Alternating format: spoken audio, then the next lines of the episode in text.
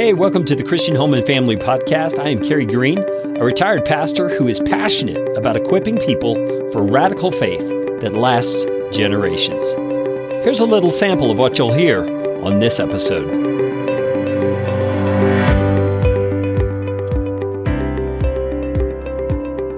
Christ following moms and Christ following dads want with all their hearts to have a Christ centered home. And when we talk about a Christ centered home, there's many things that we could mention as we discuss it. We could talk about marriage and the importance of a unified Christ centered marriage. We could talk about parenting and how to do that in a way that fosters a love for Jesus in the hearts of your children.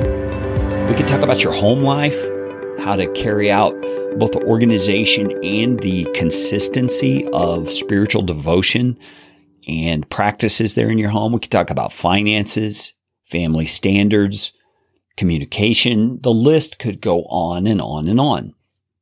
And those are vital things that you will hear many episodes of this podcast speaking to. But in this episode, I want to talk to you about something that is more foundational to a Christ centered home than all of those things. Those things are great, but they are not where you should begin when you consider what it means to have a Christ centered home. All of those things that I mentioned, I believe, are the fruit of a Christ centered home, but not the sources of the fruit. Christ himself is the source of Christ centered fruit, right? You see how that makes sense. And you and I must remember that as we begin thinking about what it will take for us to have a Christ centered home, Christ has got to be our focus. This is vital to remember. It goes back to the issue of foundations. As Jesus taught in Matthew 7, 24 through 29. In the final verses, verses 28 and 29, you can see that the people of Jesus' day noticed something different about his teaching. It says, And when Jesus finished these sayings, the crowds were astonished at his teaching, for he was teaching them as one who had authority, not as their scribes. You see, in their day, the scribes were like our modern day pastors. They were people who took the word of God, in that case, the Old Testament, and would tell what it said, but they didn't do so with authority in the sense that they had authority themselves.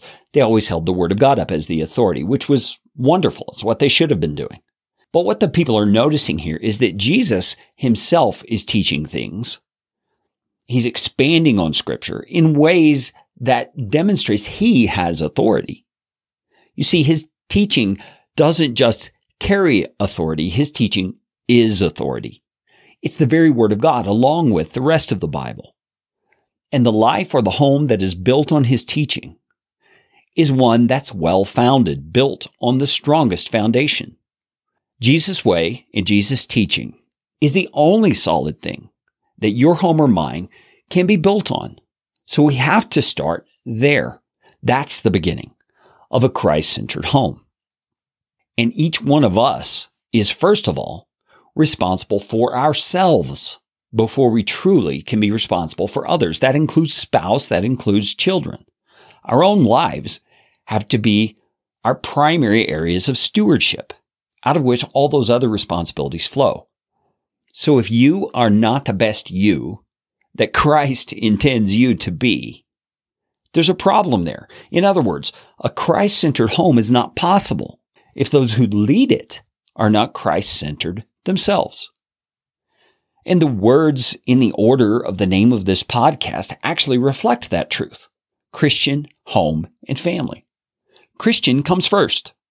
Before all else, you and I must be Christians, Christ followers, Christ like ones, disciples of the King of Kings and Lord of Lords.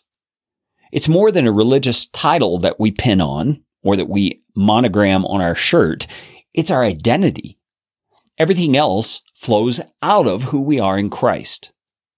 So stay with me on the podcast as we continue publishing more episodes and we're going to explore that issue a ton more, what it means to be a Christ follower, to have Christ in us as moms and as dads who lead Christ centered homes. Now you notice in the name also Christian home and family. Home comes second.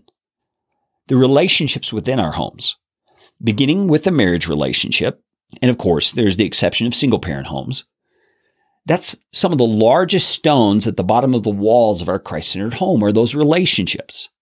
The stability of the relationship that exists between those who are leading the home, husband and wife, or a single parent, is fundamental to the home's stability. So don't get these two switched around. A home centered on a marriage or on relationships instead of on Christ is a home that's focused on an idol. So we have to keep this straight. And then finally, in Christian home and family comes the word family. It comes last. But sadly, it's often where we begin when we start thinking about this issue. You see, our family as a whole can and should be Christ centered in the way it functions and how it communicates and how we express Christ for the world to see. But our family can't and won't do those things if we get the order of focus switched around. The family cannot come first. Christ has to come first. First in our lives as those leading the home, and then we'll be able to see more clearly in order to help the others in our family put him first in their lives. So Christian, home, family, that's the order. It's where we always want to begin as we talk about what it takes to build a Christ centered home. So let's do a little bit of application here. What will you do with this information? I mean, it's great just to nod our heads and say our amens and say, yes, that's right. Christ comes first in my heart first, then in my relationships, then in my home as a, as a broader entity. But we need to do something with it. What will you do to ensure that Christ is central to your life? Forget about the others in your home for just a minute. What will you do to begin ensuring that is true? And we've all heard things like quiet time and daily devotional and prayer and going to a small group, going to church. Those are all wonderful things. And they are the kinds of things I would hope you would turn to in answer to this question. But keep in mind, they are not things we do to check off a box. They are things we do in order to facilitate a deeper union between ourselves and the Lord Jesus Christ. They're not just religious actions. They're not just practices that make us somehow righteous. In and of themselves, they don't make us righteous. It's as we come to them with a heart that is eager to know God that we begin seeing Christ as our life, as the one who is leading us every step of the way. I would love to hear your thoughts about this idea of you going first as you build a Christ centered home. You can reach me at Carey, C A R E Y, at ChristianHomeandFamily.com.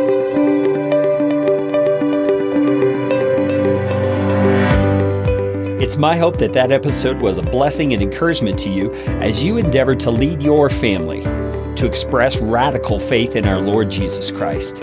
If you would do me the favor of going to the description area for this episode in your podcast player or app, or going to christianhomeandfamily.com slash subscribe and subscribing to this podcast, that will help us rank higher in iTunes and get more people exposed to the message of radical faith for generations. I hope you'll join me again for the Christian Home and Family Podcast.